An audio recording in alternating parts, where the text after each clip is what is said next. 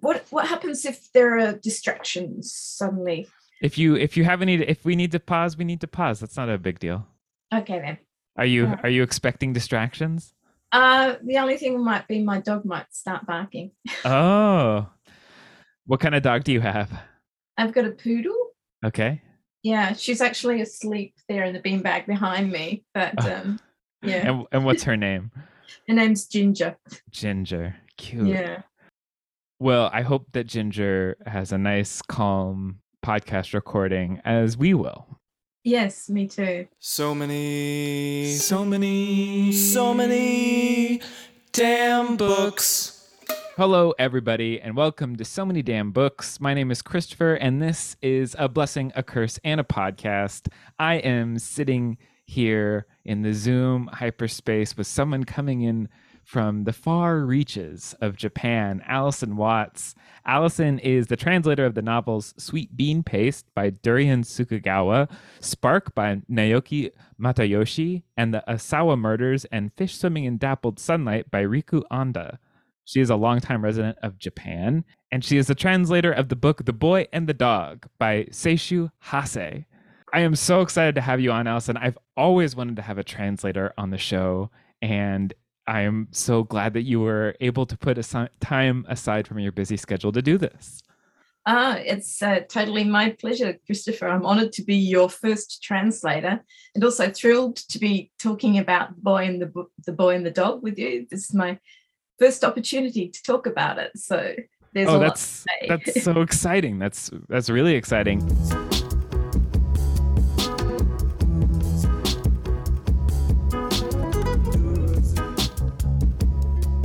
So the drink, I always make a cocktail inspired by the book, but um, when I was talking through your publicist, uh, you said no cocktail. Don't make don't make a cocktail with sake. Just drink cold sake with this one. So I went out and I bought. Um, I don't know much about sake. I it's Uh-huh. it's something that's a little opaque to me.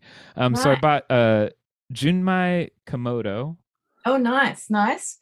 Yeah, sake is the perfect drink for this book, I thought, because sake is the national drink of Japan, really, and it's made from rice. And there are so many connections between sake and all kinds of daily life, rituals in daily life, and to religion and nature. So it's, yeah, I, I thought it was a good match. and when you drink sake, I mean, in Japan, people don't just drink; they always have something to eat as well. So that's why I suggested you have some something to go with it. I stopped by my local Japanese market and grabbed some um, rice crackers wrapped in seaweed. Oh, good, good, and they're absolutely delicious. I won't Yeah. crunch into my microphone right now, but I've Yeah. been I've been eating them as I as I was getting ready to record, and ooh, they are addicting. You can really just Aren't eat they? and eat and eat. Yeah, and and healthy for you too. So Are they? I, I mean, Yeah. it seems like a lot of salt, but um, Maybe not. salt. But the seaweed part, you get a lot of iron in that. Um, Oh. so you live in Japan. Yes, How long have you been there? um, I've lived here 34 years now. And you're you moved there from Australia? That's right. Yeah, Okay. I was born in Australia. Um, so yes, I've lived over half my life here now. Uh, but actually, this time next year, I will be moving back to Australia. So that's kind of going to be Wow. yeah, a, a real wrench for me, but it's time. Were you planning on spending 34 years in Japan when you first moved there? Uh, not at all. I came here for a year and stayed for two. Then I got married, and I've been here 34 years now. So, Wow. Yeah, Wow. it's that's what I think too. I sort of can't quite believe how my life turned out, but Yeah. Sometimes you do that. You look around at what you've wrought for yourself, like, wait a minute, was this how I planned it, or is this how it just happened? yeah. I'd love to know.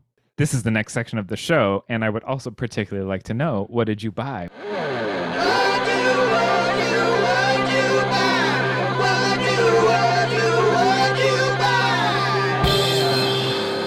Have you bought any interesting books or anything wonderful recently?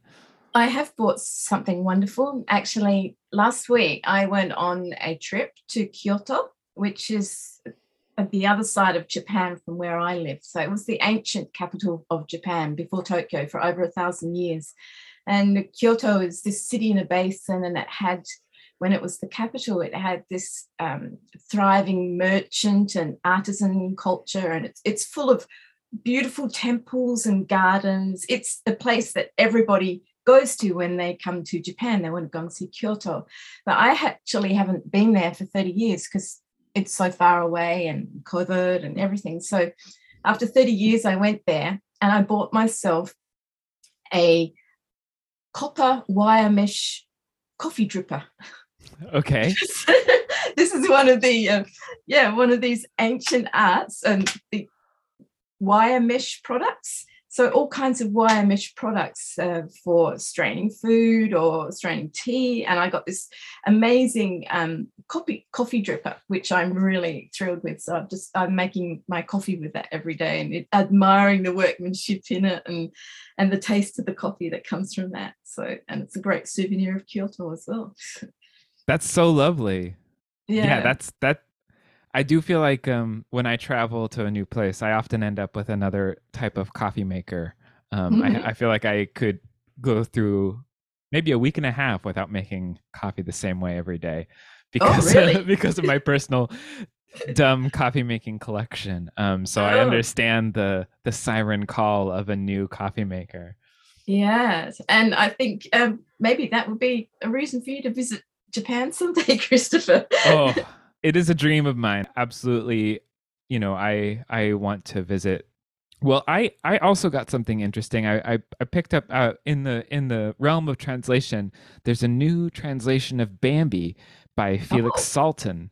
Um, and so this is the this is the book that it, the walt disney animated film is based on.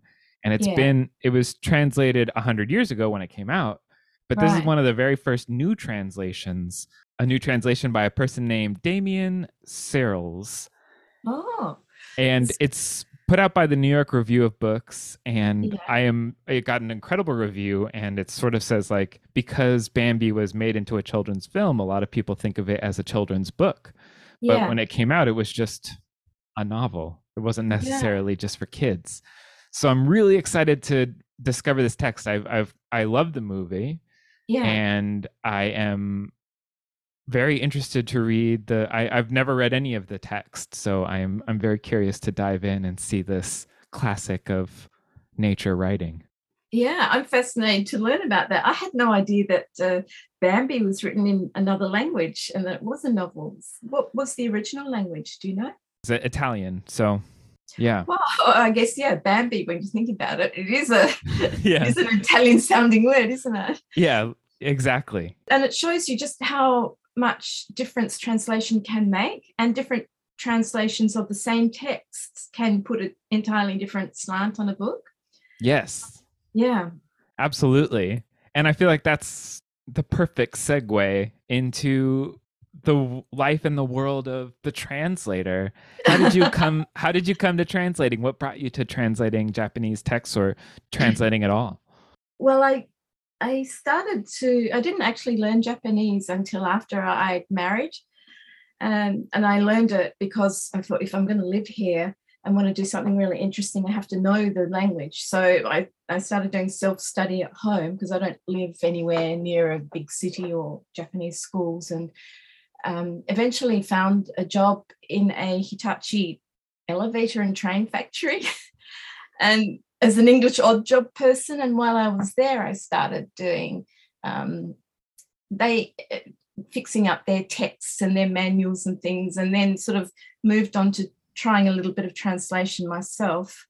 And then after that, I quit and I became a freelance commercial translator for many years, about 20 years. But in 2016, I um, I switched to becoming a full-time literary translator. I, I felt like I had to succumb to my destiny. I couldn't avoid it anymore because that was the thing I enjoyed doing most. So yeah, I haven't looked back since then, calling myself a full-time translator. literary Wow. So it's Yeah. relatively recent. It's in your uh, uh, uh, translating novels. Yes, that's right. That's relatively recent. Although I did translate a book that's it's not a novel. It was a um, a memoir, a travel memoir that was published back in 2007, and that was about um, a, a journey in China and Tibet. Uh, it's called Tao on the Road and on the Run in Outlaw China, and doing that that was kind of a passion project, a book I read, and I thought, oh, I have to translate this. Because uh, before studying Japanese, I'd originally studied Chinese and I'd gone to China and I'd gone to Tibet. And I just, um, I felt like I had such a deep knowledge of that and the times and that book that I was born to translate that book. So I did that. And I guess that's what lit my um, the spark in me for literary translation. I realized that that's what you could do. But you know, so many things happened. Um, commercial translation, raising a family. It, it was a long time before I could actually get round to doing novels in Japanese. Right. but I finally found found my way here. Yeah. how did you come to the boy and the dog i guess what is the process from did, did you try to get on the book and you wanted to translate it or do you have a I, I don't know anything about the world, so I'd love to, right. I'd love some more insight. So I don't know if you've happened to notice it all, but there's been a spate of um, best-selling books about cats um, translated into English, and it, it's almost to the degree it's quite ridiculous. Um, I, I, mean, I, I don't think oh, the people that are translating those books are my friends and colleagues, so I don't begrudge it to them at all. But I just think it's quite funny that there's why all these books about cats? And I kept joking to everybody that look, I'm going to do for dogs what what you've done for cats.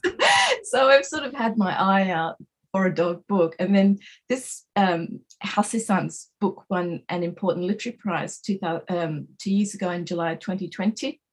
And as soon as it won the prize, that's when I heard of the book for the first time and I read it immediately. But when I read it, I thought, I, irrespective of the fact that it was a dog book, I just loved it so much. I could not put it down. I thought, I just have to translate this book. I really want to translate.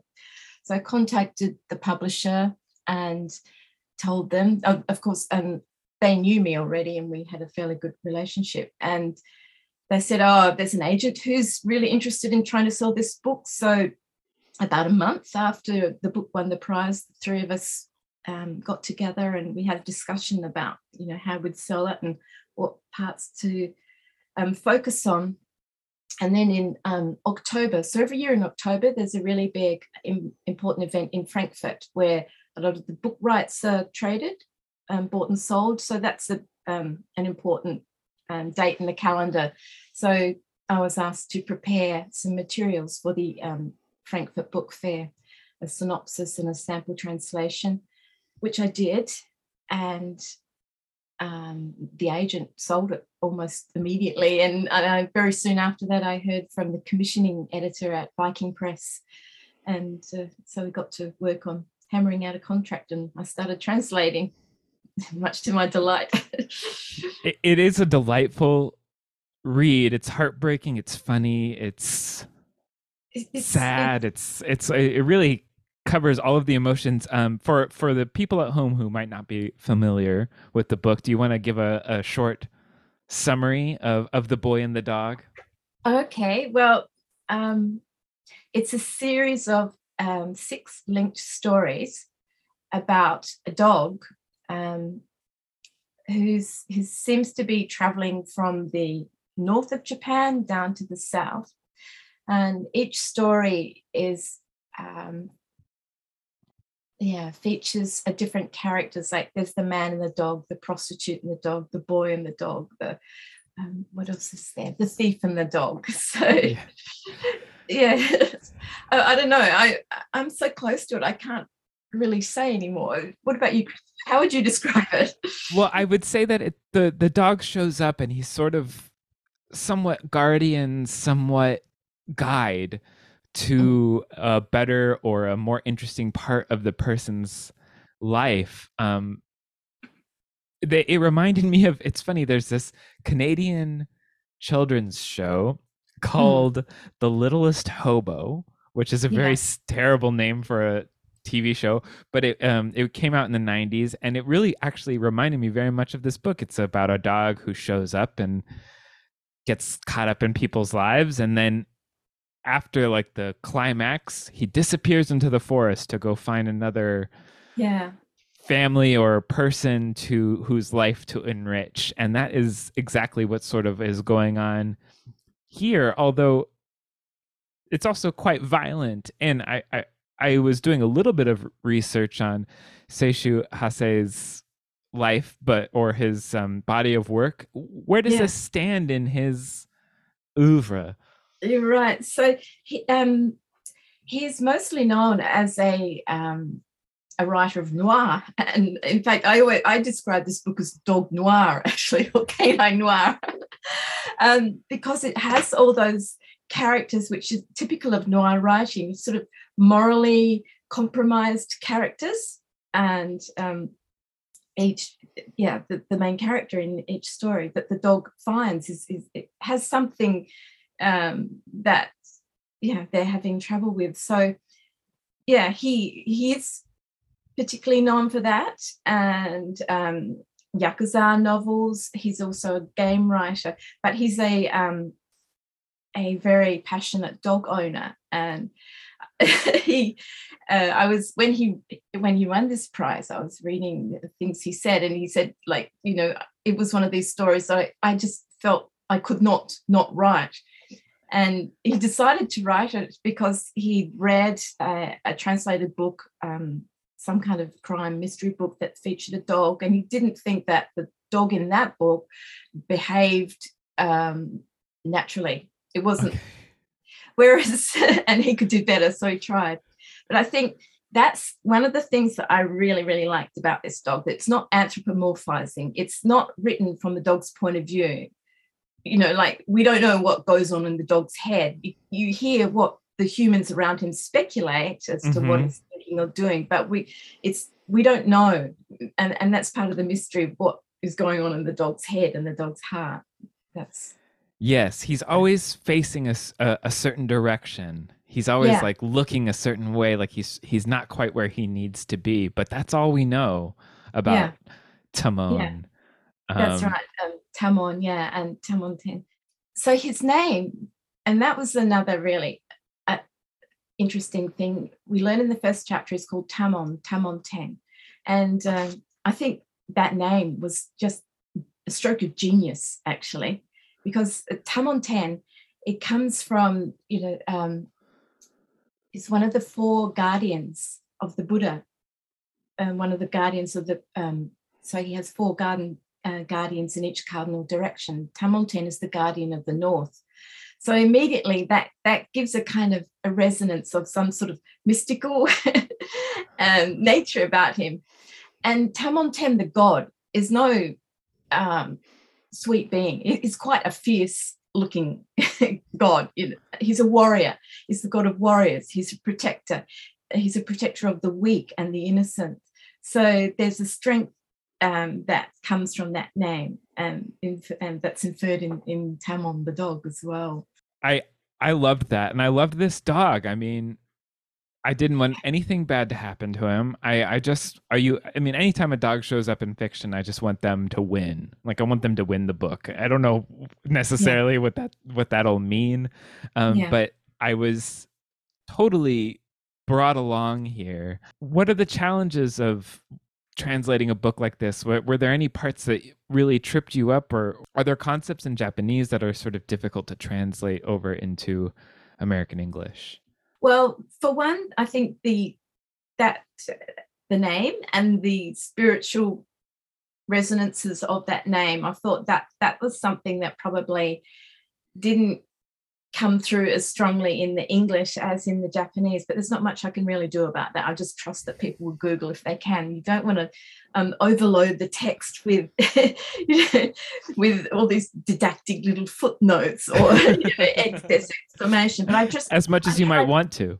Yeah, as much as you might want to. So I just you know, like I did add a few words into dialogue. I'd slip into the dialogue like Tamonten, you know, the guardian, protector deity, that sort of thing. I, I put a few clues um, in the text. But I think perhaps the biggest challenge for, for this book was the style because it's written in very spare um, language and and that is actually extremely difficult to translate uh, because you, you know you can't uh, you, don't have a lot to play with and um, Japanese and English are very different in in the conventions of both languages. For example, Japanese writing accepts a lot more, um, tolerates a lot more repetition of words and phrases than English does. So when you're writing in English, you can't, you know, you can't begin with the same word at the same sentence all the time and repeat the same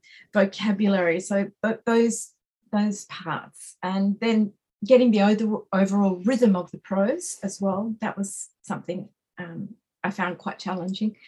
Um, so yes, this working on the style, I guess, was the the the hardest thing. And you, you kind of know how many times I rewrote that opening paragraph. That was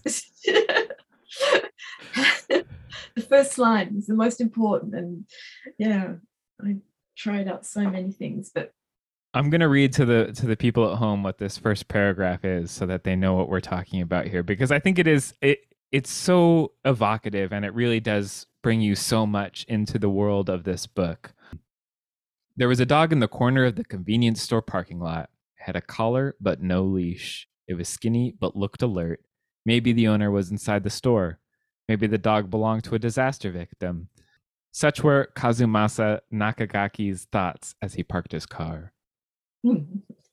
oh, I mean, that's your first view of the dog. That's also just the first view of this person who is immediately empathizing they're already thinking about the inner life of the dog so you're already putting and the dog is a mirror he ends up being a mirror for the person who is with them and i love that about dogs that they mm. can do that that they a dog accepts its surroundings in a way yeah. especially tamon um, yeah.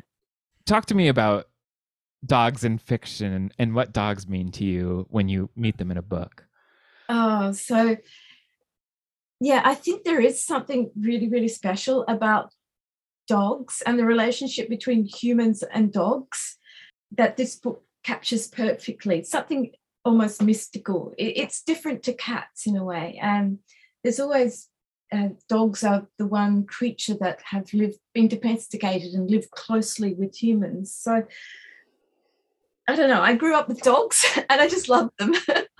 and I have my dog here as well. Um, when I was a kid, I loved Tintin and Snowy. Do you know that mm-hmm. that cartoon? Yeah. Of course. yeah, Tintin and Snowy. But I guess I don't like talking dogs that much. I don't like talking animals. So okay. Yeah. As I said before, I um, I'm leaving here next year. I'm actually going through all my things and tidying up, you know, 35 years of life. And I'd never realized before, but my whole life I've been taking random pictures of dogs that I meet anywhere. I don't know, whenever I meet a dog, I just see it as another friendly being. Um, I just want to meet and and commune with for a little bit. And I think they make the world a better place. I fully agree. I've I have my dog at home here, and anytime yeah. I meet a a dog in fiction, I just think, well, what would my dog Ramona think of this dog? You know, what would yeah. would Ramona and Timon, you know, hang out? The answer is probably no because Ramona is quite small and Timon is like a medium to larger sized dog. And They yeah. don't usually get along. But I I still I, I am the owner of that dog while, as I'm reading this book. Like I kept loving each section because it really is everybody sees this dog for what they want to see. Yes, yes. Even though of course he also is giving off his own vibe and and and life. Did you did you have a favorite section? Was there some character that was the most fun to be translating? Um I think my favorite one was Yaichi, the hunter. Oh, mm-hmm. uh, that just broke my heart. That you know, like you can just see what I can just picture that man, you know, like one of these people, Japanese men who can't show their emotions or, you know, has so much trouble relating to people around him, but he could communicate with dogs. And oh, he, I just cried so many times when I was translating this. I just thought it was, I won't say what happens at the end, but yeah. Oh, it's it is it it does take you on on quite a journey. You go all over Japan with this dog. It, it the the notes this book. It, I mean, it does. It hits crime. It hits um, sort of relationship novels, and also ha- it falls into fable as well. There's there's a character who's the most frustrating character in the book. I think is is in the couple who is this sort of guileless, like has no um, everything sloughs off of him easily this character who is so frustrating but you you see how he loves the dog but still is unable to give a dog what he needs because he can't give any anybody what they need. Uh, i i i was completely that was a frustrating section. Yes. And also i think that sex that story was very intriguing too. So you know like when I was translating that, I was looking very, very carefully at the key scene at the end, thinking, okay, what is Tamon doing here? and choosing my words very carefully and rereading the, the original text over and over because I didn't want to infer too much, but I had my opinion of to what he was doing. But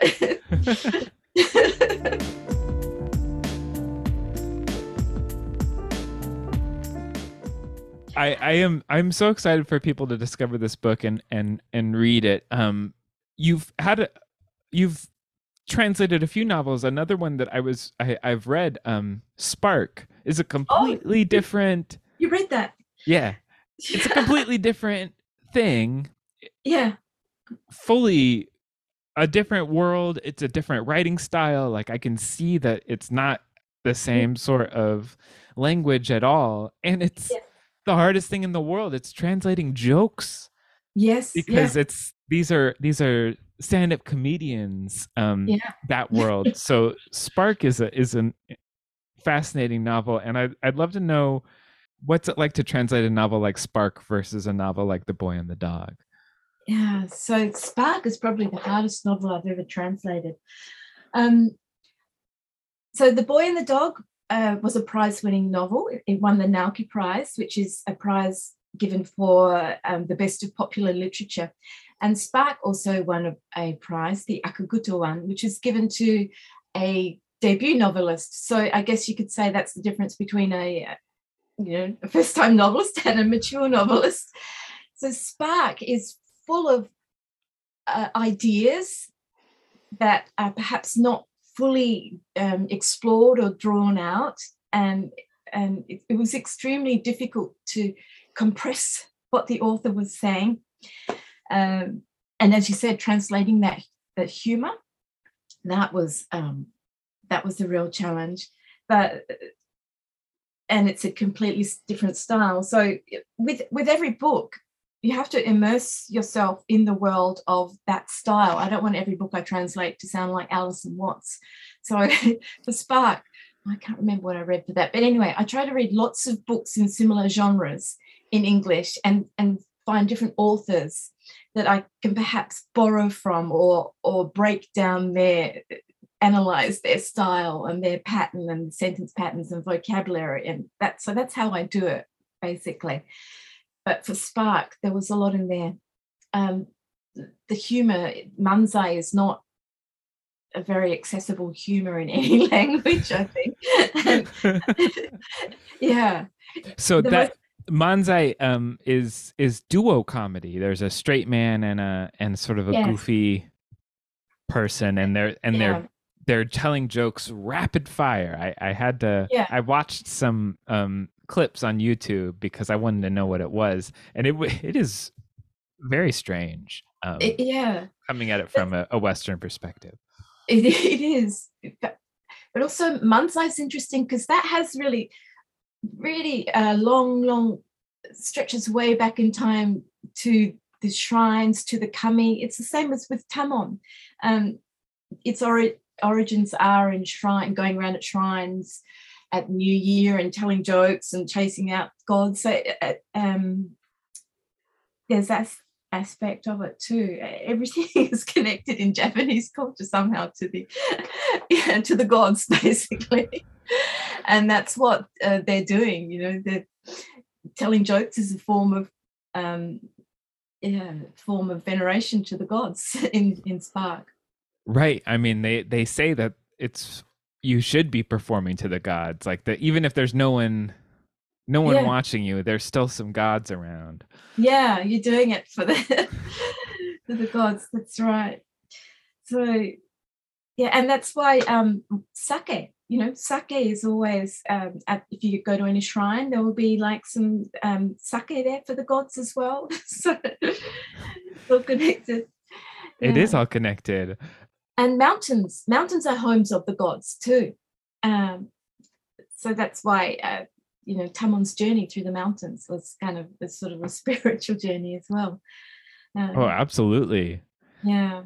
Do you always have your translator mind on when you're reading Japanese? Like, do you are you whenever you're reading a Japanese novel, are you thinking like, oh, I should I should be translating this one, or um, or are you always like hold or can you hold yourself back from that? Well, not so much anymore because I'm actually overloaded with books to translate. so well, that's a nice place to it, be. It is, yeah, it is. Um, I've just uh, Uh, this last week finished translating another one which will be coming out next year and it's, it's called what you are looking for is in the library which is a great title and a great title. Yeah so with japanese books it's rare these days that i i read in japanese just simply for pleasure. I just don't have the time. And also in english as well because i've got to read in two languages. I'm always trying to read books to um, match up with the book, book I'm currently translating. So um, I guess the only time I actually read for pure pleasure is when I'm on holiday and in the half hour before I go to sleep at night. what were you reading for uh, while you were working on The Boy and the Dog? What was what were your key texts? Um, so one of them I was I tried to read noir. One of I read Razorblade, Razorblade Tears by S.A. Cosby. Mm. So I really enjoyed that, and that was a great lesson in um, what expanding what you could do with with noir style writing, and you know, looking ah, oh, God, he's a brilliant writer. Absolutely, yes. Yeah. So um, yeah, I looked at his I looked at some of the authors that um, Hase-san is influenced by, uh, Elmore Leonard and Raymond Carver, Ernest Hemingway, but I didn't really feel like any of them were particularly, I could transfer them directly to this book. So I guess it was a blend of, yeah, different different writers. But um, do you read them those like would you read a Raymond Carver story like translated into Japanese and then translated back out to sort of see how someone else has has done that or or is it uh, uh no no. I just more or less go foraging. Okay. Yeah. Um and for example on my Kindle uh, I'll download lots of samples of authors I might I might want to might think uh, could be useful and see if the samples fits the style I'm looking for. And if it does, I'll download the book and then I'll make lots of notes and highlights and words I could steal or phrases I could use perhaps in my translation. So, yeah. It seems like the work of a translator is like a work of a plunderer in some ways. Like it seems like you're you're you're going treasure hunting. I am. I always think of myself as like foraging for words. I'm always making notes and writing them down on post-its and, and uh, memos to, to yeah useful later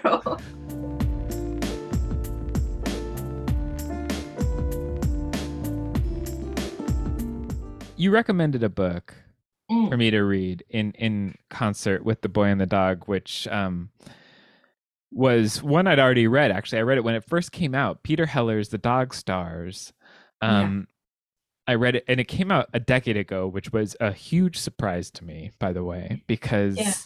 It has stuck with me. And I thought that it, you know, in the way that you always think that everything just happened a couple years ago, it Yeah. was it was very surprising that the couple years ago was 10 years ago when this book came out.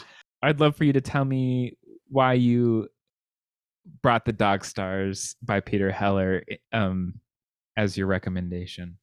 Well, like you, that's a book that has stuck with me.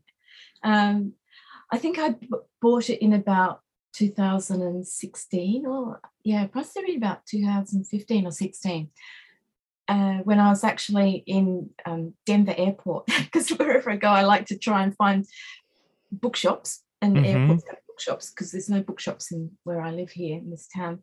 And I picked that up as a local book because I like the title. And then I just loved it. And I read it a couple of times.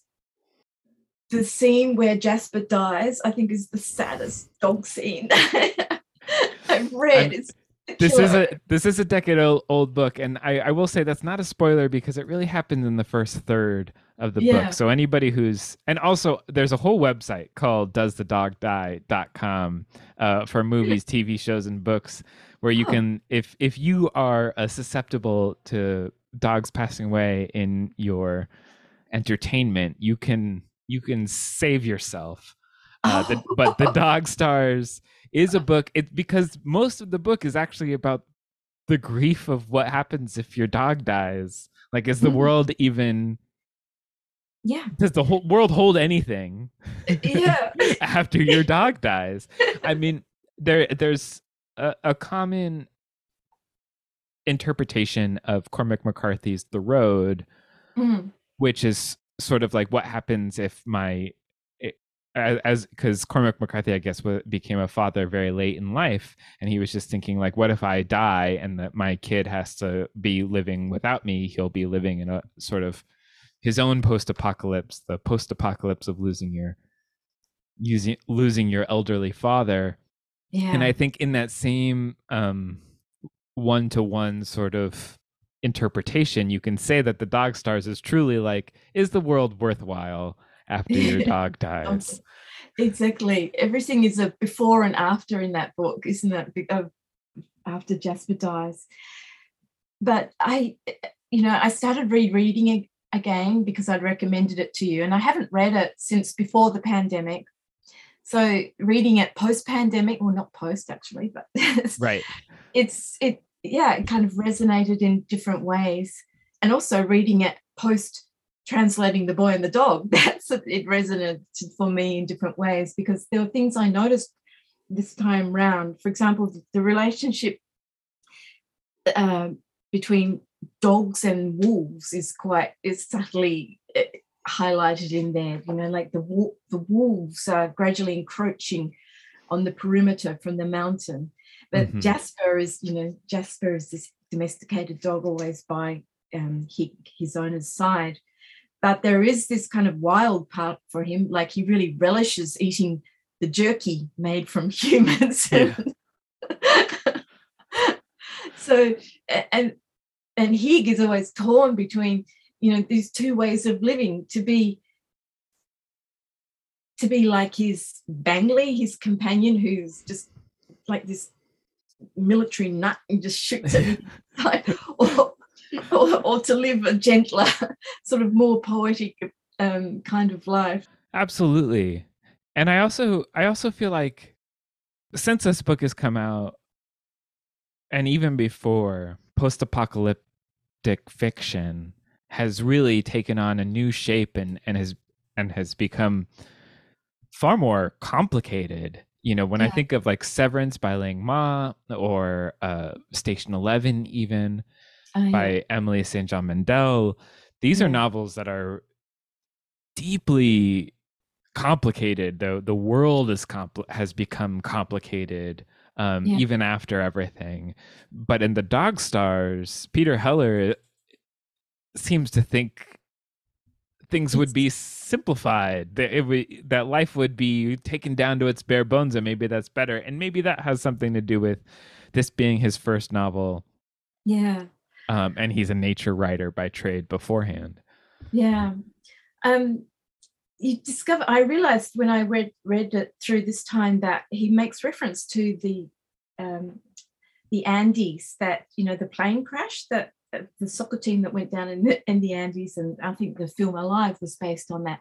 And I remembered that since I had last read the, the Dog Stars, I've actually read a book written by one of the survivors of the Andes. Um, oh wow!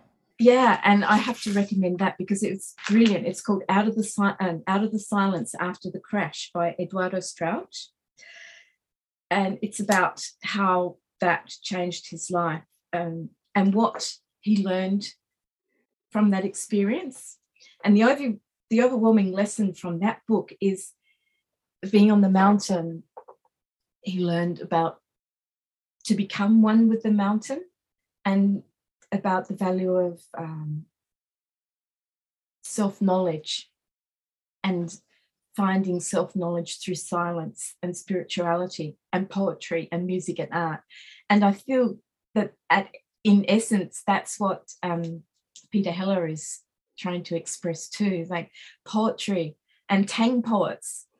Tang dynasty poets feature a lot in, in the Dog Stars. So, yeah, um, that expression of spirituality is perhaps what the goal should be for us, no matter what the circumstances are. Yeah, yeah, that that resonates with me.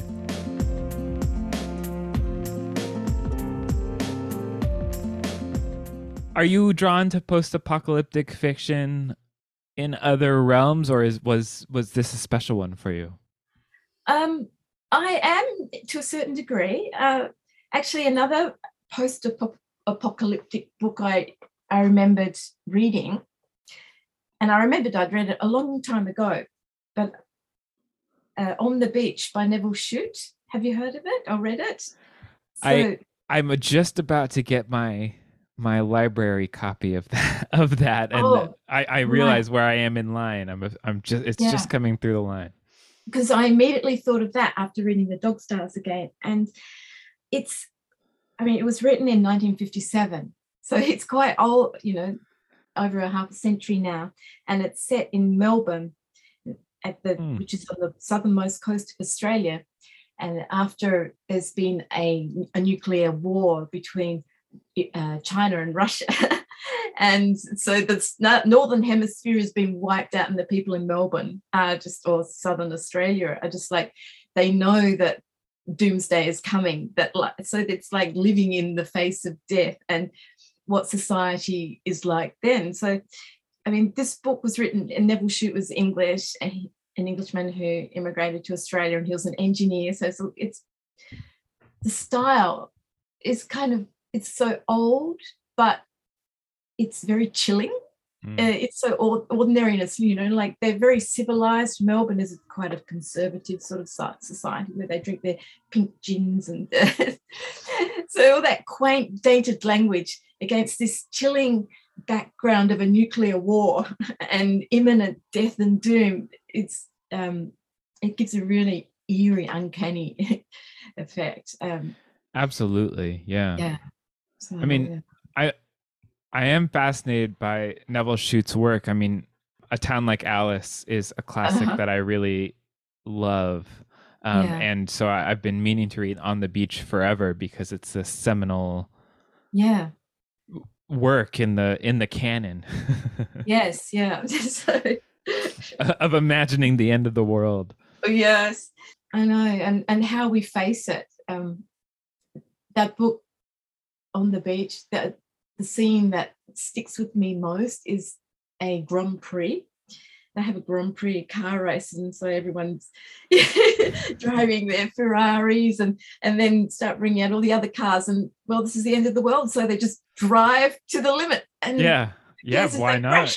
yeah It's it's so funny when you can compare that to Peter Heller's post-apocalypse. I just I I really feel like he was trying to be be as spare as possible. There's so few characters. There's Yeah. so even little conflict. The conflict is all within. It's all um I, I I listened to the to it this time. Mark Deakins reads the audiobook and it is a really uh, lovely experience if you've read this once and you were wondering if it was time to reread it. listening to it can bring a new Uh-huh. valence to the text.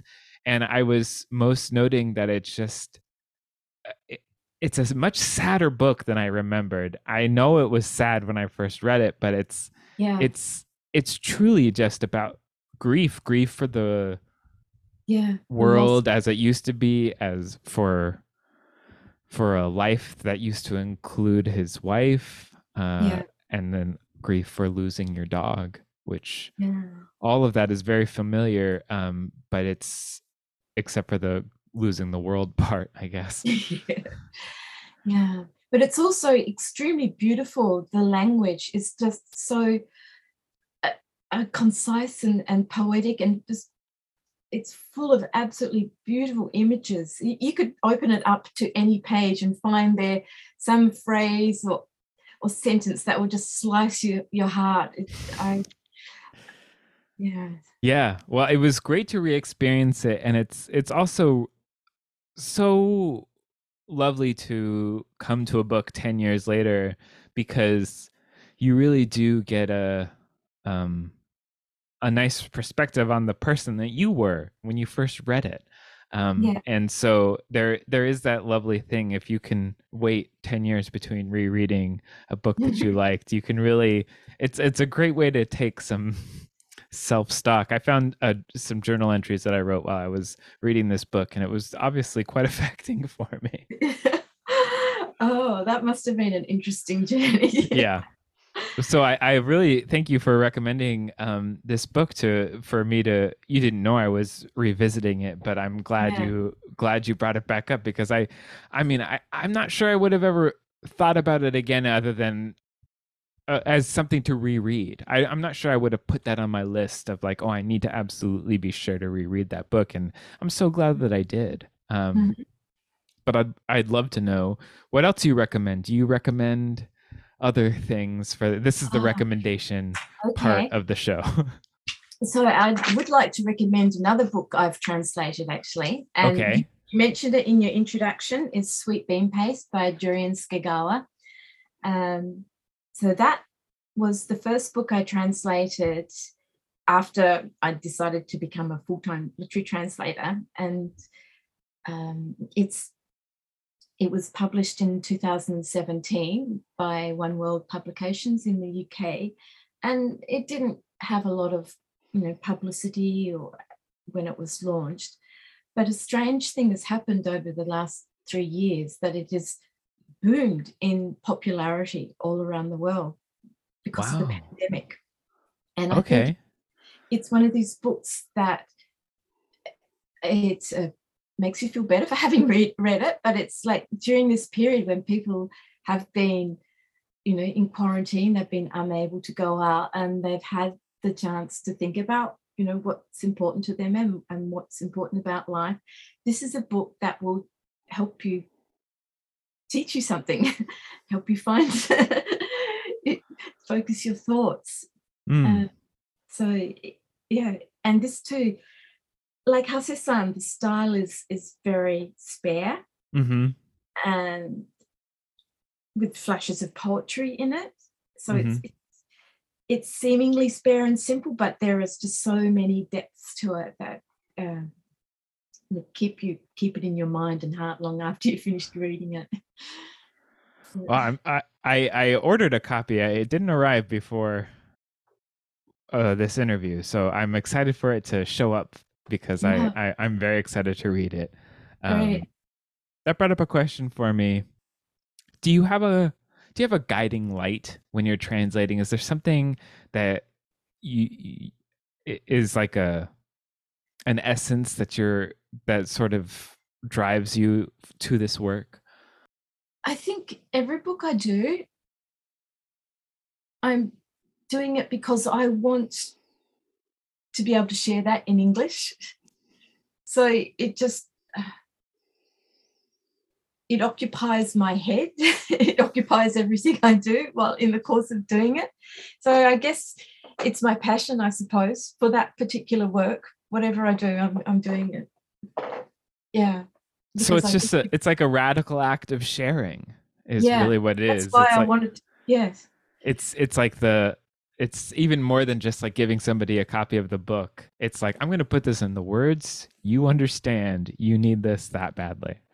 Yeah, I, I feel I feel like um, I don't know. My role is to be sort of a medium between this this literary world and the English literary world, and I'm just sort of this kind of invisible creature in between, going between two worlds, and hopefully not becoming too visible in the process. Yeah, yeah. I mean, there's there's a lively debate over how translators should be credited if they should be on the cover of books or if they should be in the background do you have a do you have a feeling there yes absolutely they should be on the cover. And because we are co-authors in a certain sense it's like a marriage.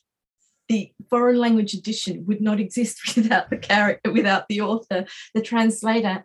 And translation is not just a process of you know opening up a dictionary and changing one word for the other. There's so much um, creative writing required to be able to um, make it into a work that will be acceptable for English readers.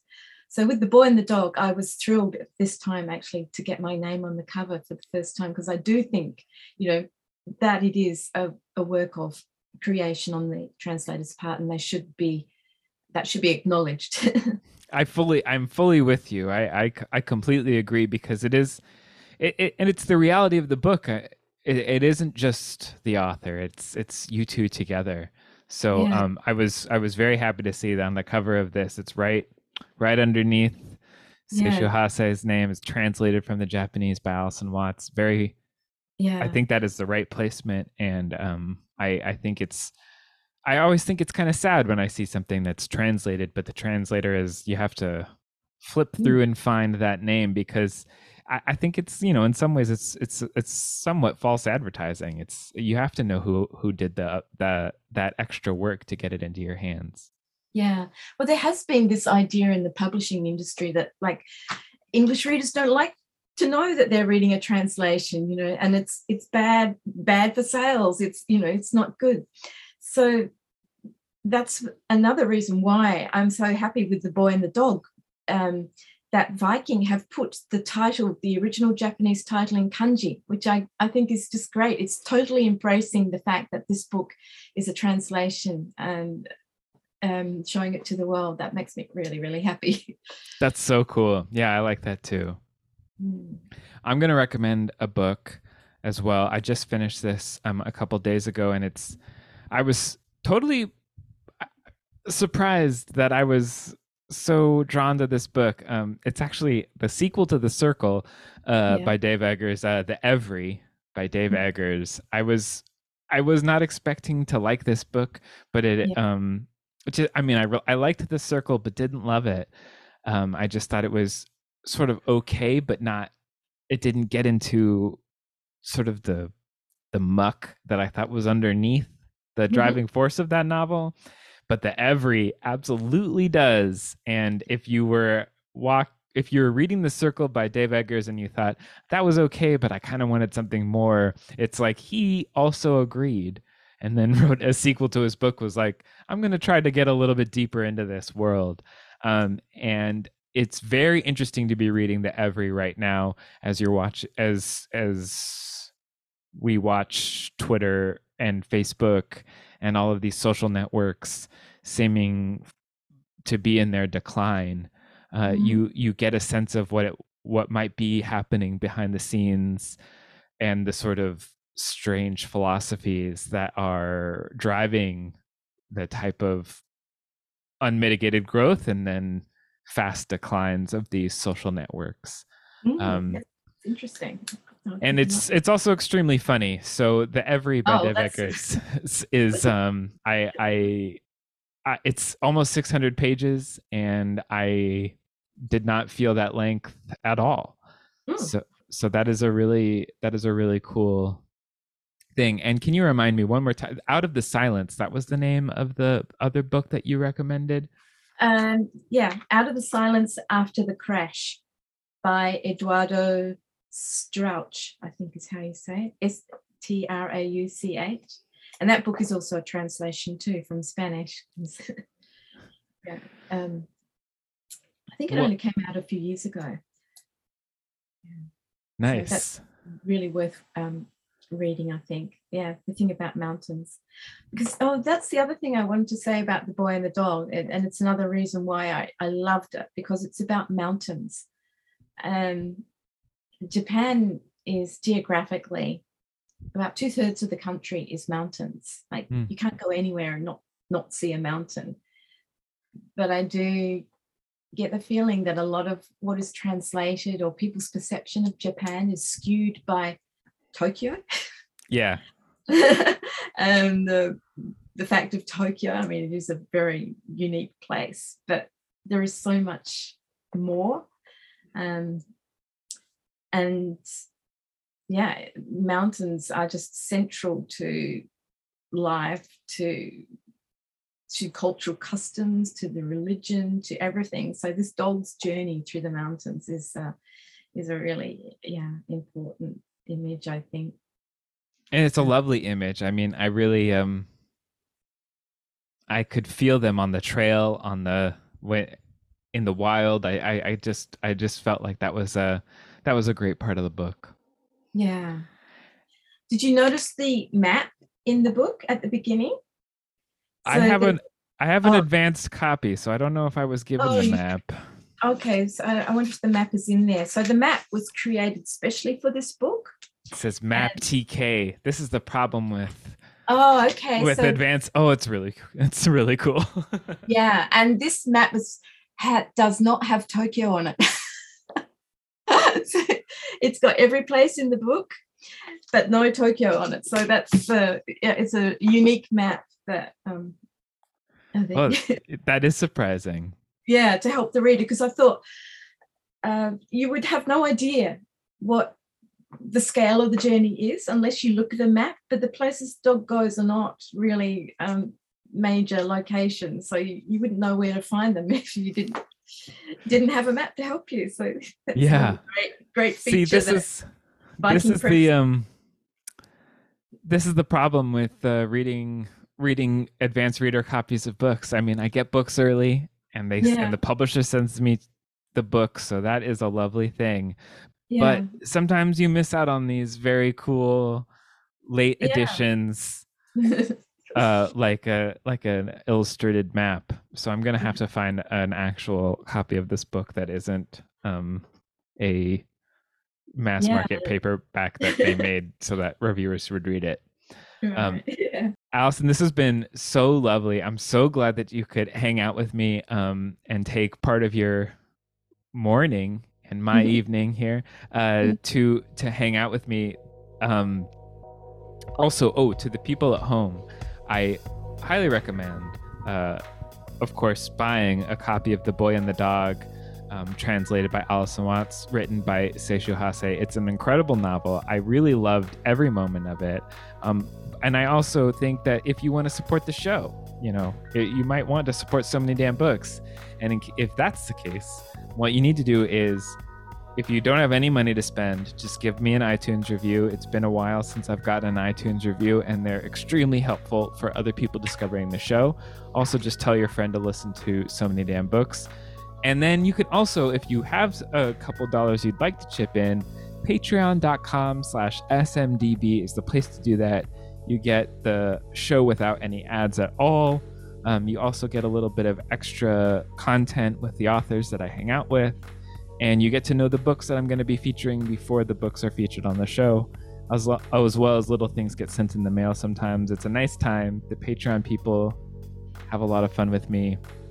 And but mostly it's about the books. It's about folks like you Alison. I'm really i really loved this book and i'm really glad that we could hang out and talk about this world of translation because it's a completely wonderful world and i'm so glad that you're doing this work because it means that i got to hang out with Tamon and i and i and i love this dog Uh, Okay, thank you. Um, it's been an absolute pleasure for me too.